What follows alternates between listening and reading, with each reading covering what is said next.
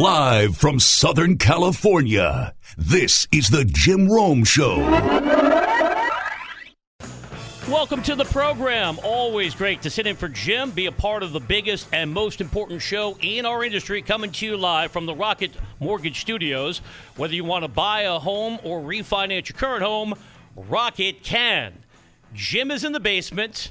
You got to deal with me for three hours, but I have good news. Jim is back on Monday. Hang in there. Hope is on the horizon. And hopefully by now you know, because I've been so lucky to somehow, some way survive for a fifth year as a guest host. And I've been craned into the chair, which has been reinforced, so I will not be moving over the course of the program. The goal is to be clone friendly, but this is also a monumental opportunity. So we're going to take advantage of it hitting you hard with football. We'll use the Hall of Fame game last night as a catalyst to go all in with the NFL, sprinkle in just a touch of college football, a little bit of baseball, and a lot of Olympics as well. We'll marry that to the NBA because all the moves you've been hearing about since Monday become official today. So there's a ton to get to. And the goal always is to not overwhelm you with guests because I'm just that fascinating. Also, provides more opportunity for interaction at 1 800 636 8686. Standard protocol when I'm here, one guest per hour in 40 minutes, talking baseball with Joe Sheehan from RotoWire. Hour two, football talk with Josh Alper, profootballtalk.com will join us. Final hour, we'll check in with Pete Fiutak from collegefootballnews.com. I've given the phone number. It's iconic in the industry. You know it already. I want you, though, to use it today. And I try to be not only clone friendly, I'm transparent to a fault. And those of you who enjoy the back and forth on Twitter, say it with me BW Weber, Weber with two B's, always hit me up before I come in. And I'm not exaggerating that I got an avalanche of tweets, but my small circle, and it's getting smaller and smaller, say, hey, man, read 37 tweets before you get to the monologue. If I do that, I'll be home tweeting with you. So we're going to strike a balancing act with the reminder my flip phone doesn't work inside the Regal studios here in Southern California. I keep looking for a Radio Shack that's open to service the phone. So you have to get past old man Rit who is certainly already on mental vacation. Weekend started when he actually got up and shuffled into the studio. If I don't read your twit, twit, twit, twit, twit, it's on rit, rit, rit. Fading the heat is what we're doing there.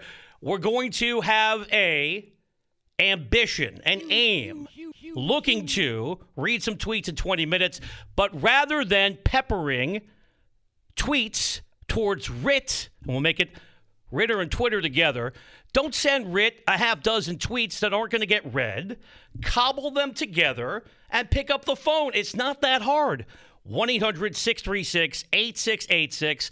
And yeah, since I'm a million dollar idea guy, instead of Twitter, why don't we have a social media platform called Ritter, where it's all about chocolate, Swiss Miss, and follically challenged gentlemen who are 112 years old.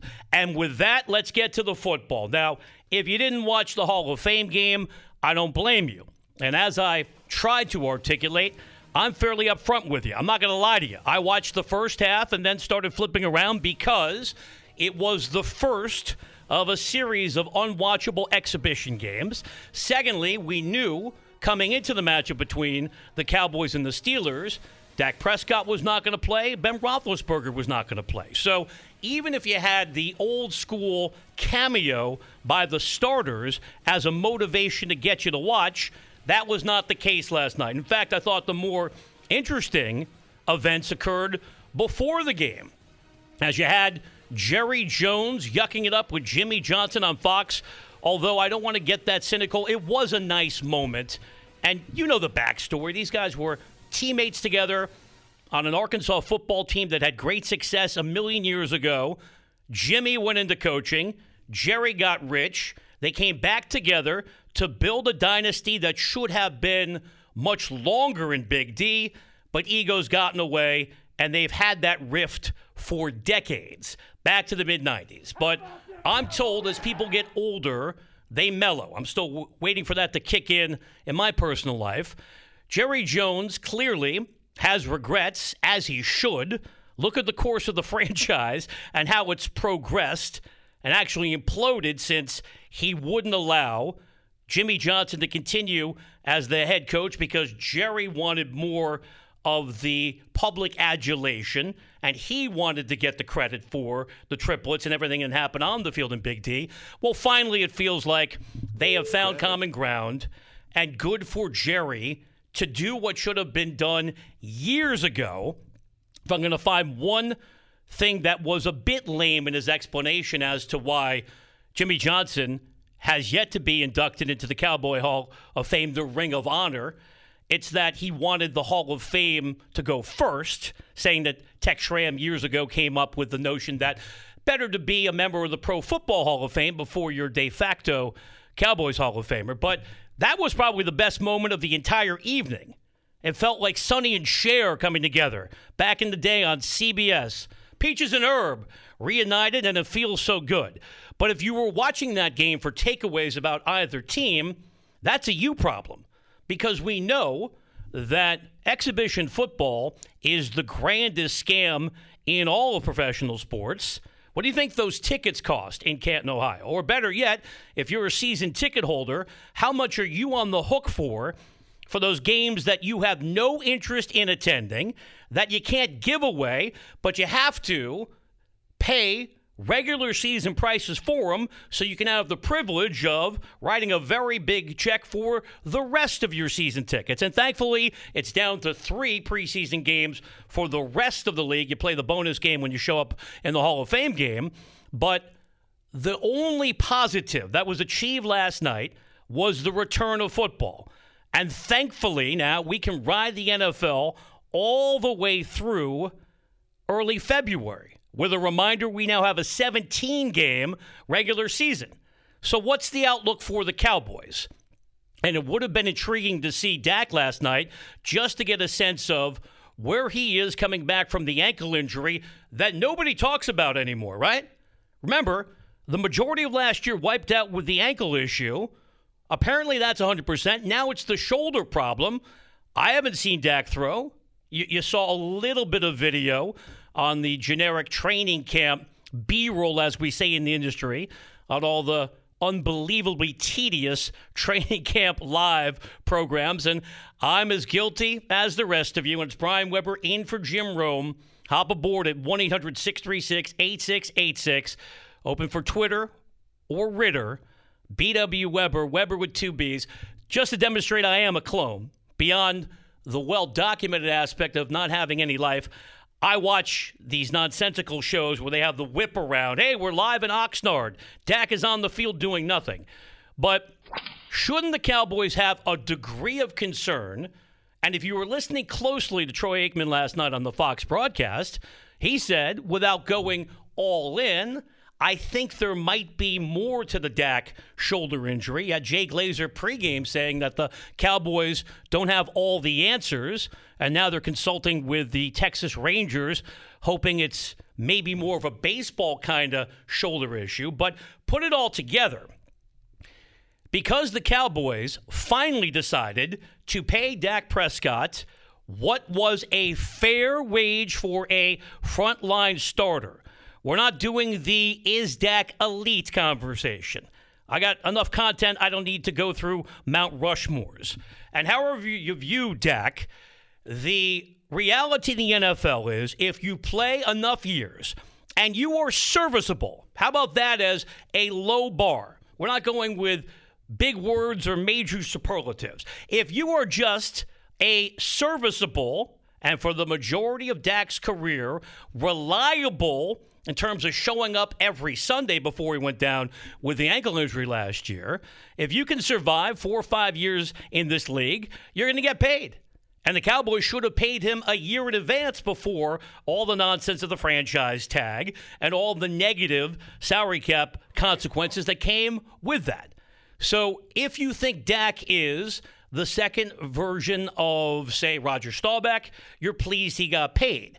If you have doubts about Dak, like I do, I think if we're just going to evaluate him fairly, he's middle of the pack in the NFL. Not five, not 10, not LeBron. Put him in the range of 12 to 15. That's upper echelon when you have 32 teams. Well, you hang around long enough, and we saw just how hideous the offense was without him last year. You're going to get paid. So I don't think the Cowboys have a Dak problem other than questions about where he is phys- uh, physically going into the season. If you're looking to come up with real concerns about this team, how about the guy who got paid before Dak? Inexplicably. Because Jerry Jones doesn't know what he's doing as a GM. Why in the world did he give all that money to Ezekiel Elliott with his documented off the field issues and the suspension? And we have seen a decline from Zeke, unlike anything else that has been produced by a featured back in the history of the NFL.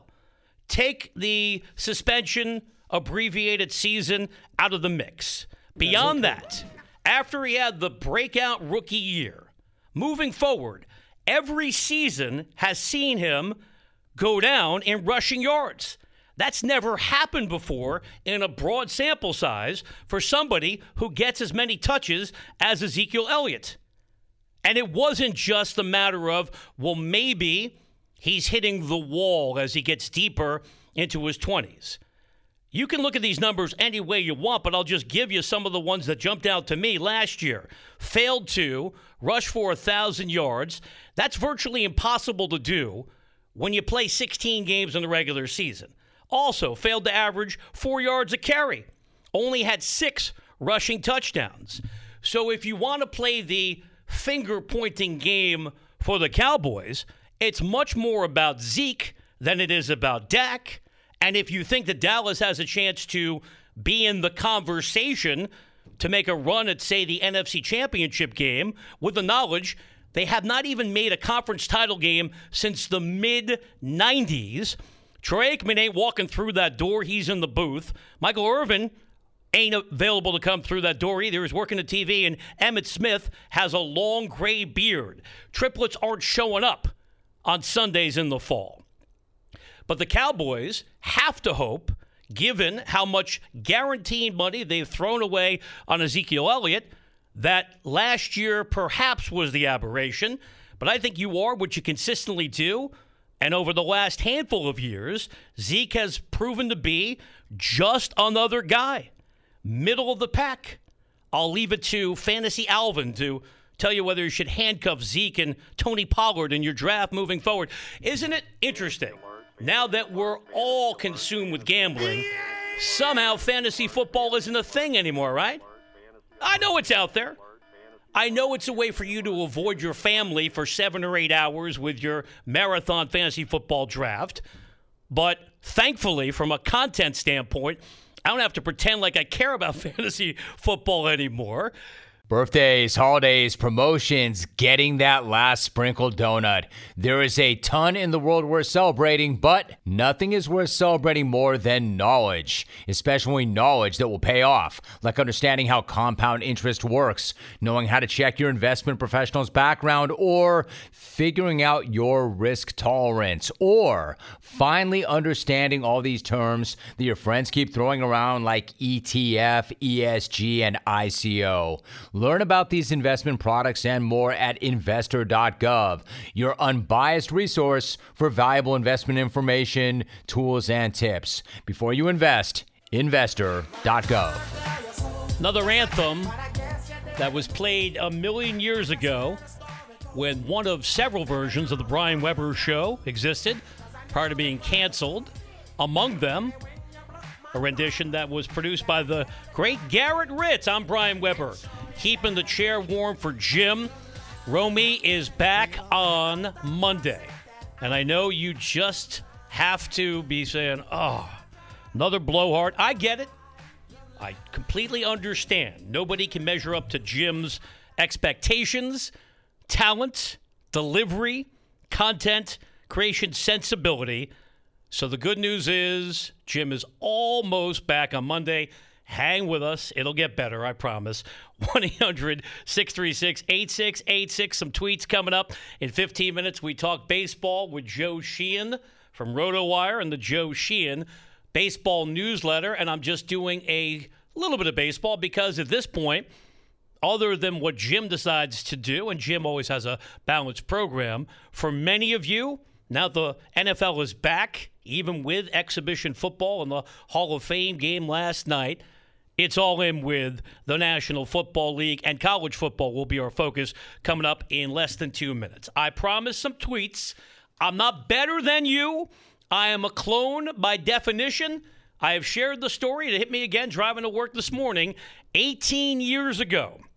I moved to Southern California. I was unemployed and living with my mother. Does that make me a clone? Listening to the Jim Rome show every day, but I just want to get to a place where we have maybe some more phone calls or a lot more of me. Dear B Web, we will not be reading tweets today.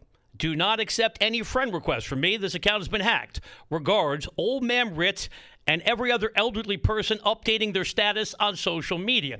Now, if you were on Ritter, wouldn't be any problems. We've debugged everything on our brand new social media platform, focusing solely on the chocolate culinary delights, golf, and Propecia. Webs, do us all a favor. Give us a heads up when Matt in LA inevitably calls so we can have a smoke, have a sandwich, make a call. Thanks. Mike and Snowbird, phone lines are open right now. Matt can't find a line that works. We know that from the smack off. SA Sports Honk, always reliable when it comes to quality content. Webbs, what are you talking about? That Hall of Fame game was very watchable. Yours, the Olympics. Excellent forward promotion.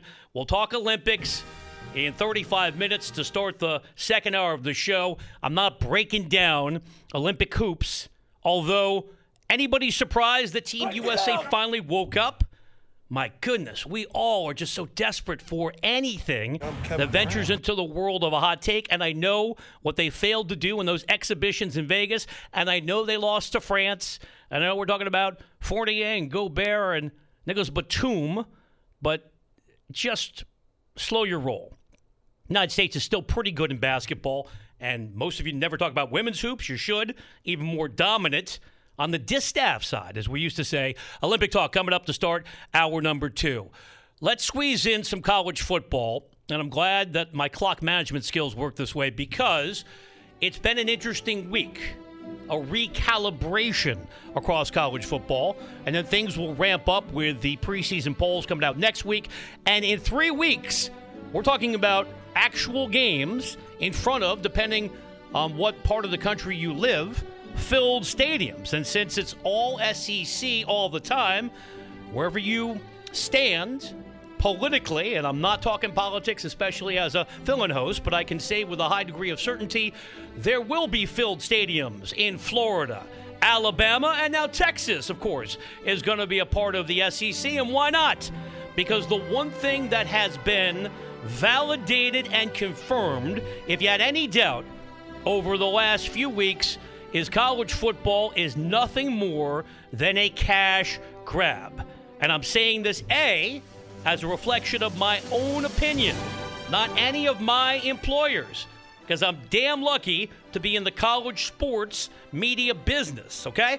So I don't need to jeopardize an outstanding role calling volleyball games just because you think that I'm being over the top calling out the greed of college football. But let's balance it by finally a little bit of equity for the players because NIL, not nil, nil would be the chances that I ever have my own show on CBS Sports Radio. I'm well aware of that. Name, image, and likeness. Remember, for years we heard if the players get a stake of the revenue pie, that it's going to somehow fundamentally ruin the grand old game? Well, since July, money has been funneling through all of college sports. Has anything changed? And you hear, of course, about the big time deals at Alabama and across the usual suspects like Clemson and Oklahoma. The average NIL payment over the last month since this thing kicked in was $900. 900 bucks pre-taxes. So has that fundamentally changed college sports in any way? Other than it's been a small shift in the power away from college football coaches who now make close to 10 million bucks. Alvin, have I mentioned I went to school in Palo Alto yet?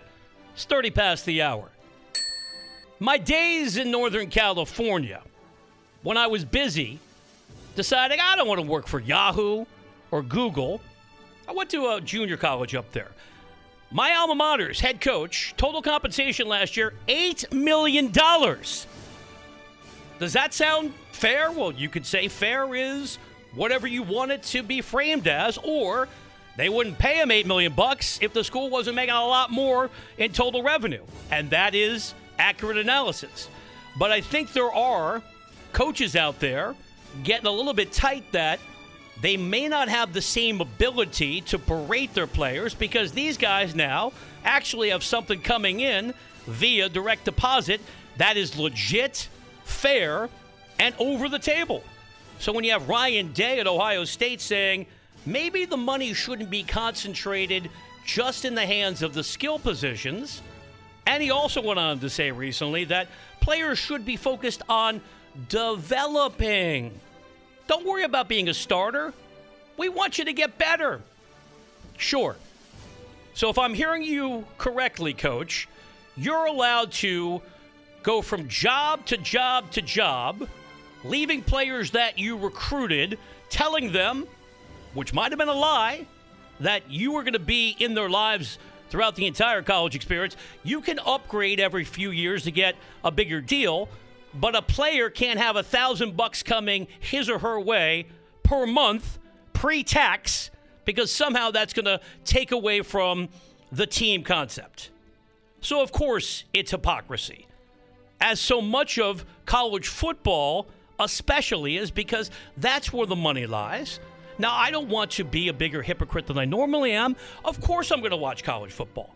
And I'm so thrilled that we're going to have a real regular season as opposed to here on the West Coast when play only began in November. But I don't want college football to be a carbon copy. That is a contemporary reference. If you go to Ritter, we'll explain what a carbon copy used to be and sniffing it as it was handed out in homeroom in the eighth grade, getting high on your own supply. I don't want college football to be the exact duplication of the NFL. We know it's a feeder system, but at least we had a little bit of points of differentiation as recently as 15 years ago. Regional rivalries that made sense. A bowl system, while it was a farce, it enforced the value of the regular season. When we went to the playoff, a couple things happened. The rich got richer, as evidenced by it's the same damn teams every year. You want the Vegas odds as to who's going to make the college football playoff this year? Alabama, Clemson, Georgia, Ohio State, Oklahoma. Stop me if you've heard this one before. What do you think is going to happen in the SEC when Texas, who's irrelevant in football, but a money making machine, and Oklahoma join up with the Southeastern Conference? There's going to be even more of a separation. When we get to the expansion of the playoff, we're talking 12 regular season games, plus a conference title game, plus a quarterfinal, semifinal, and a national title game. I'm not good with math. We're getting close to 16, 17 games like the National Football League. So I'm not naive. My eyes are wide open, but it just strikes me, and maybe it's reflective of where we are as a society. I'm not going to get deep as a fill in guy. We knew it was always about the money, but now it's just so crass and so overt and so focused on merely greed. In the process, we've already destroyed and are destroying so many of the things that made college football unique. And that's your sermon. On a Friday, we'll get back to the college football conversation. Final hour of the program when we check in with Pete Fiutak from collegefootballnews.com. I do have an opportunity to squeeze in a couple calls prior to the top of the hour. If you want to slide in, 1 800 636 8686. Straight ahead, we'll say hello to our first guest of this fine program, focusing on the diamond. with their recent marquee moves. Did the Dodgers buy themselves another championship, even though they're still not in first place in their own division? Looking forward to our conversation with Joe Sheehan from RotoWire and the Joe Sheehan Baseball Newsletter. First, let's get you a sports update. Rich Ackerman has all the headlines. This is a metaphor for your business's journey. Sometimes it feels like the world is throwing everything it has at you, and to succeed, you need someone to guide you through. That's what Dell Technologies advisors do. They have the tech advice to help you navigate whatever challenges you're up against and get you safely to where you want to be. Call an advisor today at 877 Ask Dell and do more with modern devices and Windows 10 Pro. 1 800 636 8686. Hit me up on Twitter, which has become richer today because Garrett is screening your tweets. That is BW Weber, Weber with two B's, just one guest per hour. Enjoyed our baseball conversation in the first hour of the show with Joe Sheehan from RotoWire. Coming up in 40 minutes, we talk NFL with Josh Alper of ProFootballTalk.com. In 20 minutes, I'm going to focus on the quarterback position, trying to link Matthew Stafford, Tom Brady, and Aaron Rodgers. Which one of these things does not belong with the other two? Olympics will be the tipping off point of this hour of the program in just a couple moments. If you're just joining us, first of all, where you been? I'm only asking for three hours when the fill-in host is dropped into the chair, which already has the metal under girdings here to support yours truly. And I gave you the game plan at the start of the show, understanding most of you drift in and drift out. I love the support on Twitter during and after the program. But if I read 75 tweets, I'll be at home tweeting at the next guy. So we're looking for compelling content with the opportunity to get interactive. And I keep giving you this phone number like I'm a carnival barker. 1 800 636 8686. I'm not trying to sell you a warranty. And just a quick aside who is answering those calls that this scam continues to go on?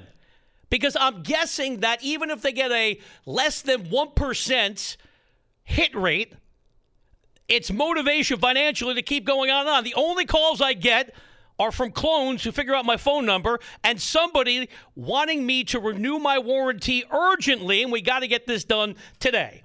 So, as I laid out at the beginning of the program, rather than peppering old man Rit with 27 tweets that aren't going to get read by him or Uncle Brian, cobble it together, and spit out a phone call. I'm demonstrating it's not that hard. And when you pick up the phone, clutch it as tightly as you can with two hands on the wheel. Let's get to the Olympics. For many of you, this is an update, breaking news. The Olympic Games have been going on for the last two weeks.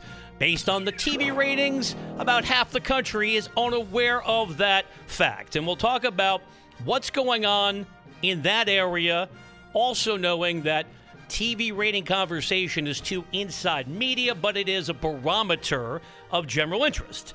But even if you've watched none of these games or have been unable to find events you care about or have discovered that, say, men's basketball is streaming behind a paywall, good luck with that. I think even casual fans will be excited by what's coming up tonight in the United States, tomorrow in Tokyo. Team USA on the hardwood, playing for gold once more in men's basketball, taking on France. Nicolas Batum, Rudy Gobert, and the newest Knickerbocker, Evan Fournier. Now, it was interesting to see the sky is falling content creation all the way back to when this roster of American talent, remember, Steph Curry's not playing, LeBron's not there. It's not even the best of the best, but certainly a lot of all stars. And if you have any team with Kevin Durant, as Brooklyn demonstrated, with no Kyrie Irving and James Harden, less 9%, you have a really good possibility of winning. And they got all the way to game seven against Milwaukee, and you know the rest of the story. But when this team seems sluggish in those exhibition games in Vegas, and oh my goodness, lost to France in group play. Remember, international rosters are together for years. They play all these tournaments that you don't care about, like the World Cup of basketball. So it should not have been stunning or surprising in any way that the U.S. was easing into stuff. It's pool play, my man. Czechoslovakia, you zip in, you zip out. So I'm not pretending to be Dr. Naismith, but I had a pretty good idea that the United States would find their sink as we got closer to games that mattered. Over the last four games, they've been blowing everybody out by 15 to 20 points. And remember, Khris Middleton, Jrue Holiday, who's been terrific, and I, I want to fact check myself. I was pretty tough on Jrue, filling in for Jim a month ago based on just how inefficient he was shooting from the floor. Did not give him enough credit in the NBA Finals for what he did to lock down Chris Paul, and you're seeing his impact defensively in the Olympics if you're watching. But they had to integrate Holiday and Middleton and Devin Booker, and it just took some time. Now, it did not help that Gregg Popovich, whose act is tired, and he's in the twilight of his career, so he's got no motivation to change anything, and this has been his brand for years. And when the Spurs were winning, nobody cared. Now he's just a curmudgeon who relishes in barking at the media any chance he gets. We didn't need to be lectured by Popovich that those of us who were wondering when the United States would come alive were somehow not giving their opponents enough credit. This was really a matter of these guys understand because they're NBA players that you don't really necessarily go 100% on a Thursday night in February. You show up in the playoffs. Same analogy in the Olympics. Now that we're in the area of the end of the two week fortnight, an Olympic gold will be on the line tonight. Obviously, they have raised their intensity as they should. And I understand Olympic history. I know we got we, Team USA, USA, got screwed by the officials in 72 when the Soviet Union won gold and Doug Collins still refuses the silver. I know it happened in 88, 2004, but I never bought for a moment United States was not going to prevail, and they could lose tonight. France is a good team, but I think we've seen from Durant, he has demonstrated once more not only is he the best player in the world, Giannis is right there, I think he's going to walk away with another gold and separate himself from everybody else who's played for the United States. He's going to be the greatest Olympic basketball player, best shooter, certainly, we've ever seen. So the United States winning gold once more is normal, feels traditional. But that's about the only thing connected to what's happened so far in Tokyo that has felt like the old days. And the biggest difference was we knew what it was going to be like coming in. A reminder, and I'm Brian Webber in for Jim Rome. You can slide in at 1 800 636 8686. Emails, romanhaveatake.com. Twitter is an option. Tweets read selectively, more of them coming up in 15 minutes at BW Webber, Webber with two B's. When the announcement was made, given that Tokyo is still in a COVID state of emergency, that there would be just a smattering of fans, we knew it would be a radically different viewing experience. And it's one thing to watch an NFL game with no fans and the audio sweetened by a television production truck. Try watching water polo or team handball with nobody in the arena. Now, that could be a me problem. And I will confess that I like these sports too much. And when I'm not here, I'm lucky to be involved with a lot of these sports.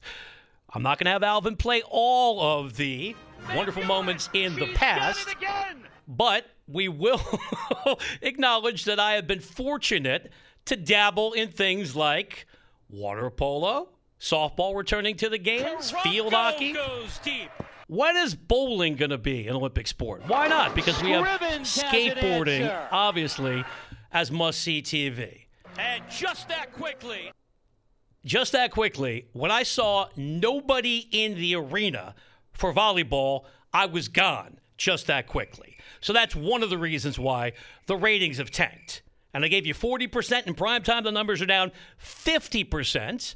We have some NFL news that Garrett's going to give me the particulars on. Josh Allen getting paid in Buffalo, no surprise. I will do my best to pass along the details coming up. And really, it's going to be about the guaranteed money. We'll get there. Garrett's very excited. I have Olympic trivia to get to, okay? We didn't think Josh Allen was going anywhere. Question will be how much guaranteed money. And remember, Patrick Mahomes took less than he could have because he's trying to be, quote unquote, a team guy. We'll give you the Allen details coming up, and we'll put it in perspective when we're joined by Josh Alper, of ProFootballTalk.com, coming up in 30 minutes. But the issue for the Olympics comes down to a few things. The primary broadcaster, United States, has failed to acknowledge it's not 1988 as much as I want it to be. And I love that internet meme yesterday going through all of the unusual guest stars on Miami Vice. And what do you know? Al Bundy was a cocaine dealer back in the day. The world has changed. He played a cocaine dealer, of course. You cannot present these games the same way you tried to, even as recently as Sydney, would plausibly live. If I wake up at 7:30 in the morning on the West Coast and I know United States has achieved silver or bronze, I'm not sticking around for 14 hours to watch it on tape in primetime. And at some point, there has to be a radical shift in the presentation of these games or just the acknowledgement of what they are. The world has changed beyond technology. Tape delay doesn't work anymore. One of the Olympic events was finding all of these particular sports across 19 different platforms. The second issue is, and maybe this will be an old guy take once again, the games feel different because the United States does not have the same obvious opponent as it did years ago because of the fall of the Eastern Bloc. If you're talking about the 84 games, bad example because of the boycott, 88 games, right? And, and Russia was going through its issues then domestically, politically. But it used to be, in a metaphoric sense, us against them, with the idea that the Olympics will bring the world together. But if the United States was playing Czechoslovakia or Yugoslavia, there was a notion this was the West versus the East. And in some ways, these athletes were competing against each other to prove who has a better way of life. Or maybe it was just sold that way and I bought it as a kid. But the Olympics have become just another poorly watched TV show, unfortunately, with a great deal of pomp and pageantry. And in no way am I undermining the excellence of all these athletes, the dedication of a lifetime to get to this global stage. But I feel badly for them because we just don't care the way we used to. I think that's a byproduct of how we feel about much of what's out there in the content world. If the Olympics are now 40 to 50% over a five year window from Rio, take a look at what your favorite TV show is down, if you still watch TV. I mentioned Miami Vice. I think that's the last time I watched network television, but it was better back in the day because Don Johnson then would go have a singing career. Heartbeat, top five hit on the charts. But whatever show you're watching, America's Got Talent, or actually, I just watched CBS, of course, whatever terrific show on CBS, the numbers are down 40 to 50% because you kids have a phone in your hand that's a TV with 5,000 channels. So don't go nuts about the ratings. I think the lack of fans, time zone differential, and the times in which we live are the real reasons Maybe Paris is better coming up in a few years because it's closer to the East Coast and the visuals of Paris. We know 2028 will be well supported because it's here in Southern California, and Americans love nothing more than talking about themselves, especially when they're talk show hosts. Last thought on Simone Biles, because that'll be the lasting story from these games. And if there was ever the need, and I know there's never a need, it's a great luxury and a wonderful privilege to be filling in for Jim. But if ever I could have added any value, I'm the only guy in the studio who actually is a gymnastics broadcaster. So when I heard all of these inane takes and just utter stupidity from people who have no idea of what they're talking about. Simone Biles was going through a crisis. They call it the twisties in that sport. Same thing as the yips in golf, except if you have the yips on a golf course, you miss a putt and maybe don't win a championship. If you have the twisties, you can fall and break your neck. So she made the right choice undeniably for her own safety. She made the right choice for Team USA because her numbers were going to damage them, and they still got a silver. And if you think somehow the admission from an athlete that he or she they are dealing with mental health issues is a sign of weakness, you're delusional and you're weak. And if you don't want to hear about it, well, then turn off your radio or television. Because another way of saying an athlete's dealing with mental health issues is a confidence problem. And talk to anybody who's a performer. If Tom Cruise is having a bad day, he doesn't come out of the trailer but we don't know about it because there's no press conference. And I realize we have a connection to these sports because we played them as long as we could until 13 or 14 and somebody said you're terrible. You're not going to make the cut for freshman basketball. But we have this emotional investment and say absurd things like i'd cut off my left finger to play in the olympics. Do you really think simone biles went to tokyo with the mindset of not competing. She just wasn't right that day. Like many of us aren't right many days. And I'm from the generation that says, rub some dirt on it, you got to play hurt. But just because we were told that doesn't make it right. So I think the major takeaway from these games will be Simone Biles being honest, being transparent, doing what was best for her and her teammates. And you can have your own opinion. Everyone is entitled to their own opinion, but you're not entitled to your own facts. And the facts are and were she was in no condition to compete that day. And we'll see what she chooses to do down the road. But if you're calling out somebody because they're dealing with their own personal issues, you got a lot of issues that you should be dealing with yourself is an option, but we're approaching that with selectivity. BW Webber, Webber with two B's in 15 minutes. We talk NFL. In addition to what I'm going to cover presently, we'll bring in Josh Alper from ProFootballTalk.com. Hopefully, by now it's clear. I have a roadmap. Don't just come in and say, hey, fellas, what are we doing today? And I was going to address what I thought was unwarranted and bizarre MVP hype surrounding Matthew Stafford. But the beauty of being live is breaking news. Dun, dun, dun. And I mentioned in passing, I saw it out of the corner of my eye, my good eye, like Sammy Davis Jr., about 10 minutes ago, and now we have the details. Not a surprise because we knew Josh Allen wasn't going anywhere. The only question was going to come down to the details of the contract extension coming off the rookie deal with the Bills, and he got paid in a major way. Adam Schefter, Chris Mortensen of ESPN teaming up for these details. Six years 285 285 million. Don't worry about that. Anytime you hear an nfl contract the only figure that matters is fully guaranteed according to this report 150 million guaranteed to Allen. And if you're interested in the competitive breakdown of marquee quarterbacks, Patrick Mahomes' mega deal signed a year ago was reported at, remember these unbelievable numbers? It's 10 years, a half a billion. Again, dig deeper, look at the guaranteed money for Mahomes, 141 guaranteed, and Allen surpasses that at 150. Mahomes, there's a lot of tricky escalators and voidable years. And I did not get into radio to be an accountant.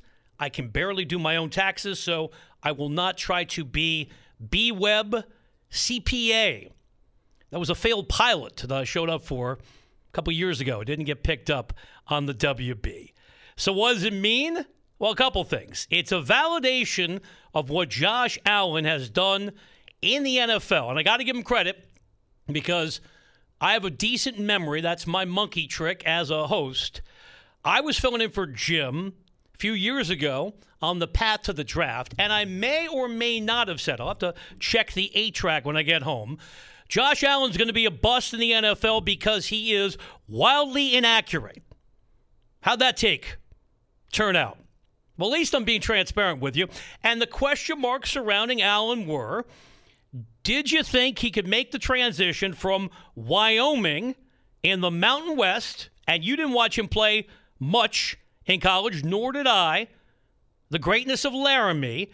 Did you think that Allen, even though he had a giant arm that was always well documented, and even though he was a specimen at the combine, he had a lousy completion percentage against inferior competition at Wyoming.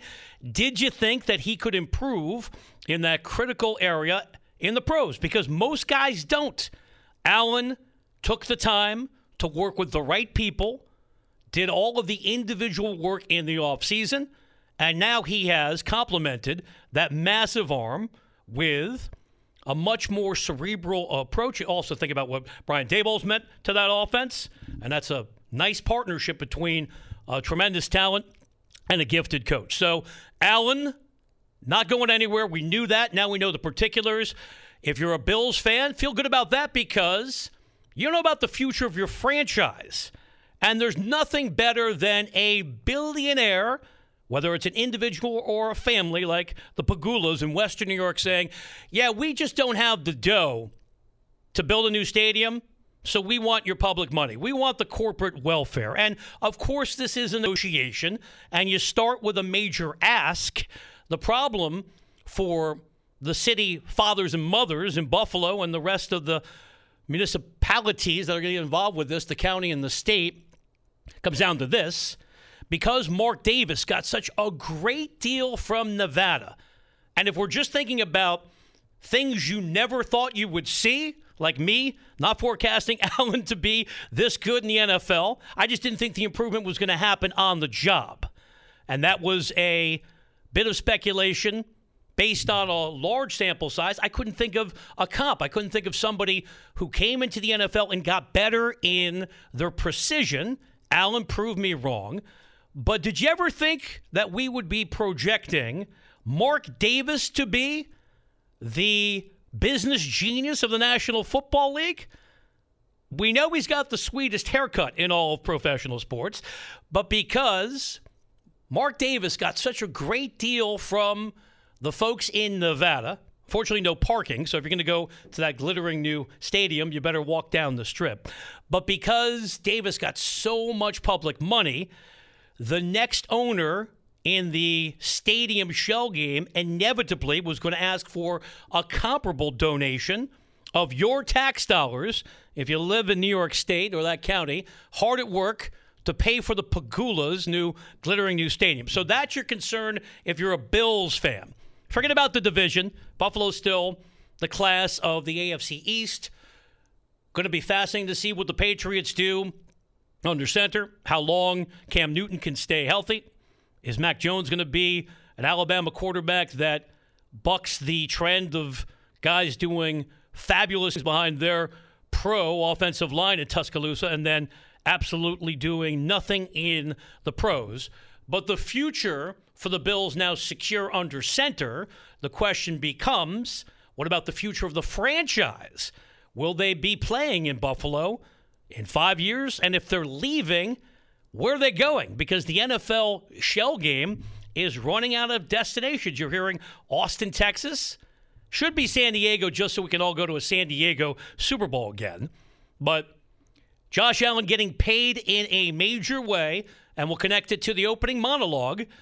If you are even in the middle of the pack as a quarterback in the National Football League, you're going to make a ton of guaranteed money if you're perceived to be top five ish, and you would put Allen there based on what he's done over the last few years and want to see more, you're going to get mega bucks. Well, let's credit the news cycle because you did not need me going on a rant about Matthew Stafford. I can do it in 30 seconds. And I know we're all looking for new angles. And if you talk about Tom Brady and Aaron Rodgers, your national show could be simulcast. And the audience gets full. I can understand why people went down the Matthew Stafford road thinking that he's going to be rejuvenated, escaping from Detroit the latest John Carpenter film. Matthew Stafford has never won a playoff game. Matthew Stafford has never, it appears, taken the conditioning part of football seriously. Matthew Stafford had good weapons around him in Detroit. Calvin Johnson's getting enshrined in Canton, Ohio this weekend. So we just are supposed to forget about everything that happened in Detroit and just say, well, the Lions are going to lion because they haven't won a championship since 1957. Anybody on the Rams roster would be an upgrade over Jared Goff. I get it. But the notion somehow that Matthew Stafford was going to reinvent himself in LA always seemed to me to be total nonsense. And now you factor in his best running back, Cam Akers, has already been lost for the season. Don't you think that's going to make that transition to the Rams offense even more challenging? So if you were inclined to put down a buck or two on a MVP futures bet, I'm sure you were smart enough not to go down the Matthew Stafford road. If we're just slotting the quarterbacks in that division, Russell Wilson one. I might go Kyler Murray too with a combination of skills. Stafford three, and then whatever's going to happen in San Francisco.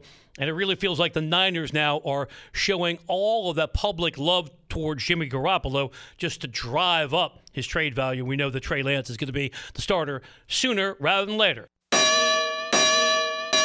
Good night,